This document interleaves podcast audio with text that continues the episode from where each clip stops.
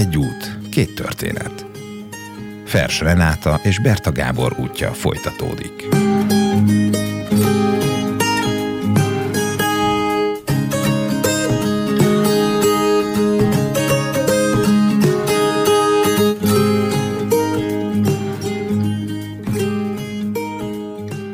Fontos dolog, bár azt hiszem, hogy itt van átfedés, ahogy hallgattalak titeket, és ahogy nektek egyik gondolatból jött a másik.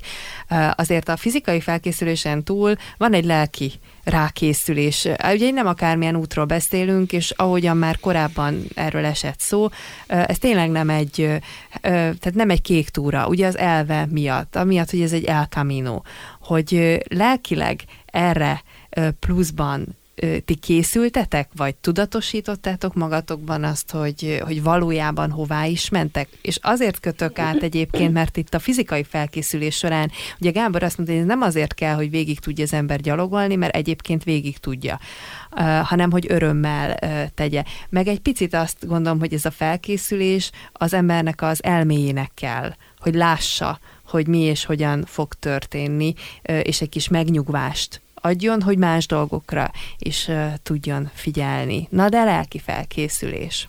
Ami nálam fontos volt, hogy ugye ez egy zarándok út, Szent Jakab útja, Szent Jakab ugye Jézus tanítványa volt, az útnak a végcélja pedig egy katedrális, ahol a Szent Jakabnak a földi maradványai vannak.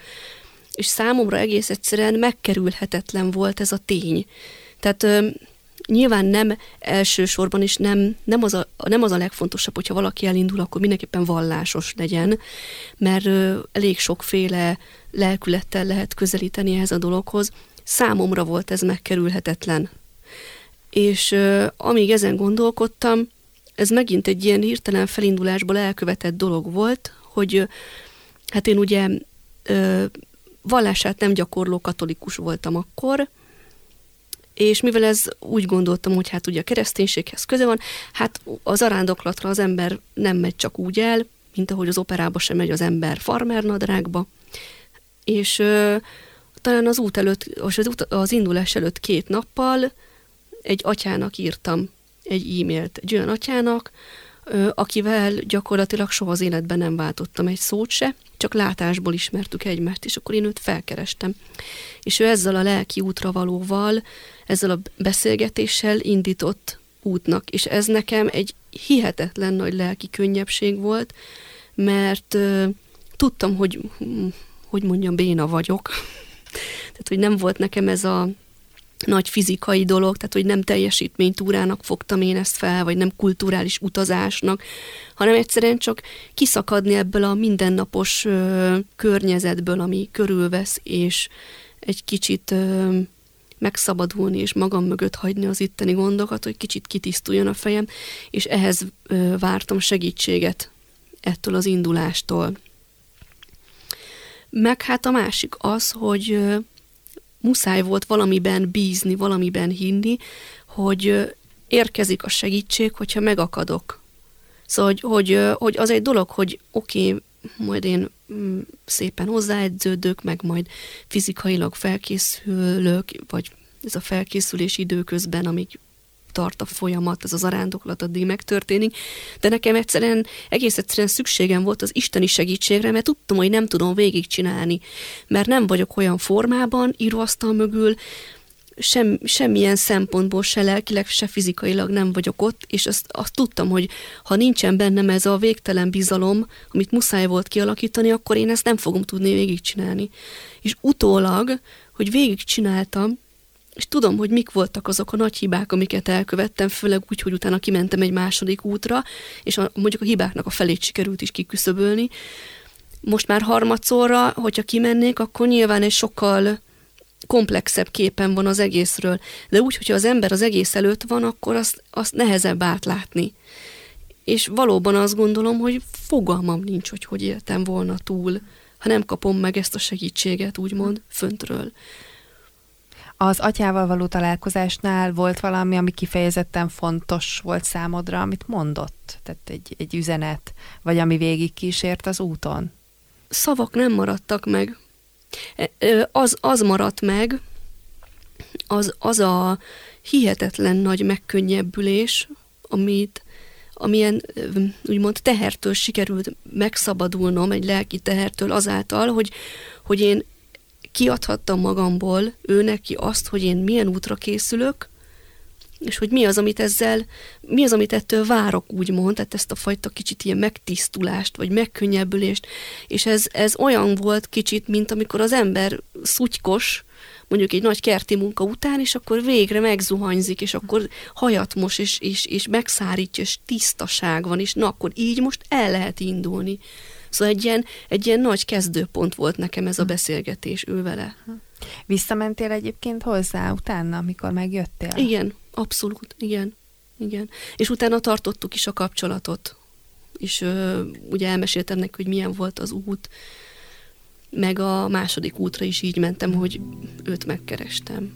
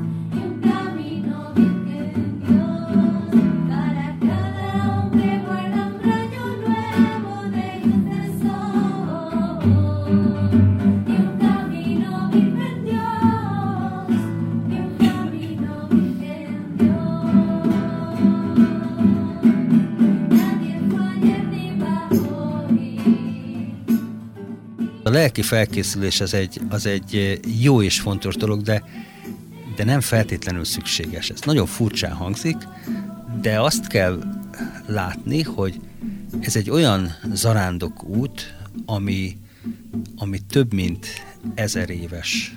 Tehát több mint ezer éve mennek ezen zarándokok, tehát egy olyan hihetetlenül gazdag hagyománya van, és, és merem azt mondani, hogy kisugárzása van az útnak, ami mindenképpen meg fogja érinteni az embert, főleg, hogyha vannak olyan útszakaszok, amikor végig, tud arra, végig tudja azt gondolni, hogy előtte hasonló céllal, nem csak úti céllal, hanem hasonló lelki, spirituális vagy, vagy hitbéli céllal hány millió ember gyalogolt végig ugyanezen az, ezen az úton, hány millió ember lépett ugyanabba a pocsolyába bele, mint amiben most én belelépek, vagy ugyanarra a kőre lépett rá.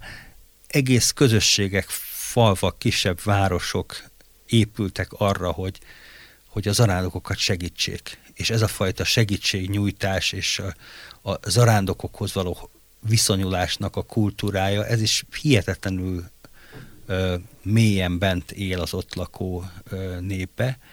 És a harmadik pedig ami nagyon-nagyon segít az úton a lelki föltöltődéshez és, és a, a, a lelki felkészült, felkészüléshez, az pedig maguk az arándokok. Olyan e, találkozásokon megy keresztül az ember, és azt gondolom, hogy számomra a, a hosszú távú túrautakhoz képest ez volt az igazi nagy gyökeres különbség, hogy olyan fajta találkozásokon megy keresztül az ember tömegével naponta akár, amivel a túraútvonalakon nem találkozik.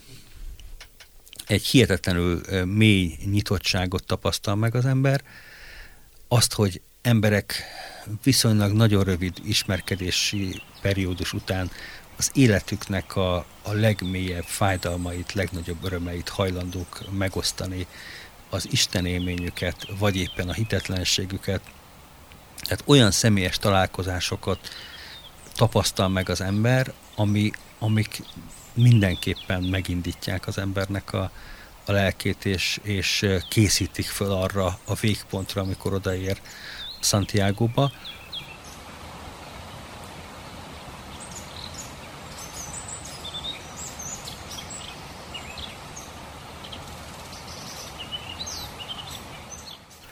Amit én még tudok javasolni, és a felszerelésnél nem mondtam, hogy a pamut mellett a másik dolog, amit érdemes kiküszöbölni, az a papír.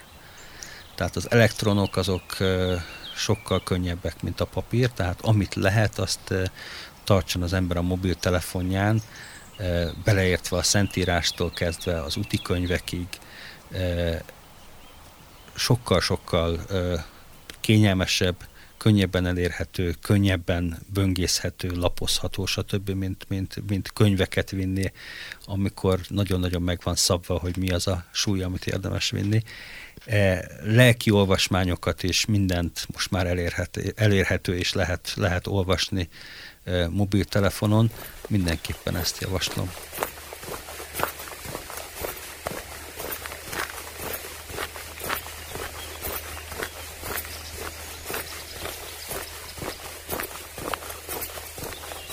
Amit még érdemes vinni, az egy, ez egy powerbank, vagy, vagy ilyen vésztöltő a telefonhoz.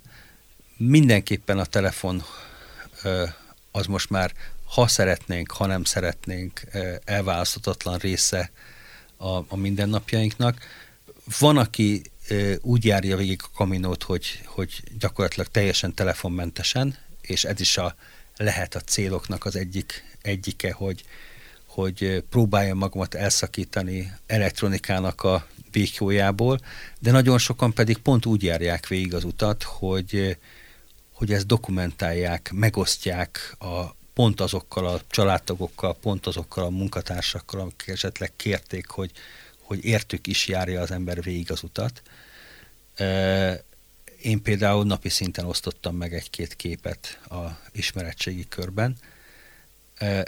Ehhez viszont érdemes vinni egy ilyen, egy ilyen úgynevezett powerbanket, mert a zarándok szállások alapvetően biztonságosak, és azt gondolom, hogy nincs az az arándok, aki mondjuk hálózsákot, hátizsákot vagy ruhát venne el mástól, mert így is épp elég cuccot visel, visel a hátán.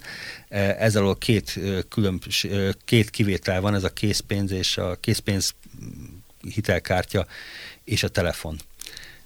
Mivel a telefonunk tartalmaz most már mindent a fényképektől elkezdve, stb., én azt javaslom, hogy vigyünk egy ilyen, egy ilyen powerbanket, és azt töltsük, különösen azt töltsük akkor, hogyha ha nem vagyunk ott a telefonunk közelébe mert hogyha azzal valami történik, mert valaki összetéveszti és véletlenül elteszi és elviszi, hát na bum, legközelebb a következő faluba veszünk 20 euróért egy, egy újat, de hogyha az a telefonunk tűnik el, amin rajta van mondjuk a fél életünk visszamenőleg fényképekkel, telefonszámokkal, e-mail címekkel, stb. Eh, repülőjeggyel és mindennel, eh, az nem egy szerencsés történet, tehát ezt, ezt még ajánlom. Akkor érdekességképpen mondom, hogy amikor én kint voltam, akkor nem volt okos telefon, nyomógombos telefonom volt, a zenéhez vittem MP3 lejátszót, és körülbelül itt véget is ért a történet. És hogy én mivel állandóan írtam, ezért ugye nyilván a naplókat vittem magammal még szorgalmasan. És hát internet elérése volt, tehát hogy Facebook, az sehol nem volt.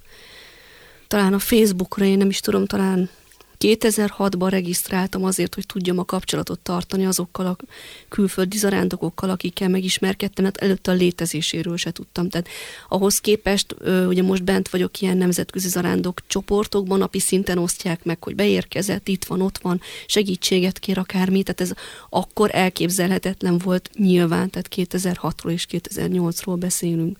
Internet az úgy volt, hogy a második útra elhatároztam, hogy nem fog mindenkinek külön írogatni, vagy telefonálgatni, akkor hoztam létre ezt a blogot, hogy keresek internetezési lehetőséget, és akkor írogatok, és aki itt érdekel, az ugye meg tudja nézni.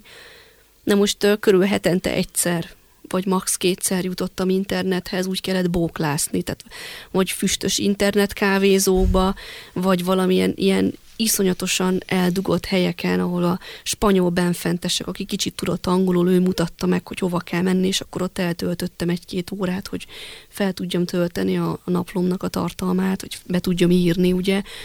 Szóval nem volt ilyen lehetőség. Azt gondolom, így utólag, hogy ez tök jó volt.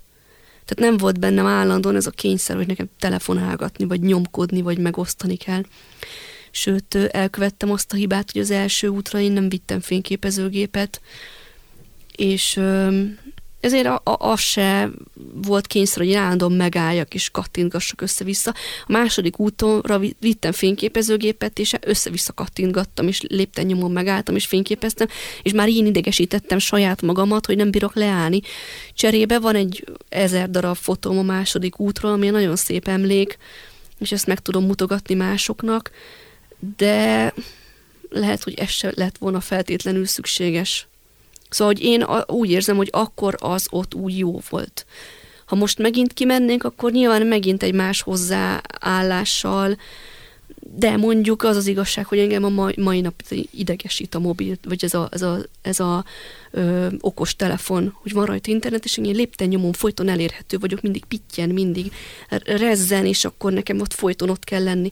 Szóval, hogy valahol azt érzem, hogy az arándoklatnak az is a lényeg, hogy az ember ezeket így maga mögött hagyja és lehetőleg ne legyen folyton rákattamva a saját ö, internetes létezésére. Szóval csak, csak ezer képet csináltál, ez, ez ezer, ezer kép az semmiség. Te mennyit? Nekem. Én szerintem körülbelül valahol négy és öt ezer kép között az igen. csináltam. Nagyon sok igazság van abban, amit, amit, amit mondtál, Reni.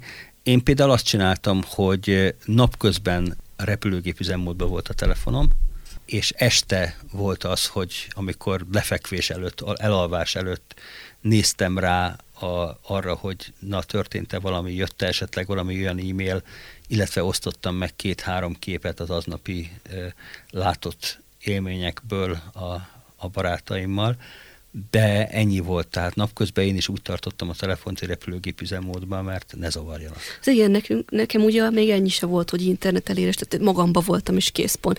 Egyébként lehet, hogy egy, egy mostani zarándoklat egy nagyon jó ö, lehetőség arra, hogy az ember lejöjjön erről az internet függőségről. Ez a digitális detox. Teljes mértékben, ezt így el tudom képzelni. A, egyrészt a digitális detox az egyik oldalról, de a másik oldalról pedig, hogyha ezt értelmes mértékben csinálod, akkor egy, egy hihetetlenül sok élményt és sok inspirációt tudsz adni másoknak. Én szintén rajta vagyok mindenfajta ilyen kaminós nemzetközi Facebook zárt csoportokon, és hát el nem tudom mondani, hogy milyen érzés volt most például télen látni azt, hogy azok a tájak, ahol mi tavasszal mentünk, és, és virágoztak a vadvirágok, és pipacs borította a domboldalakat, hogy az hogy néz ki hóban.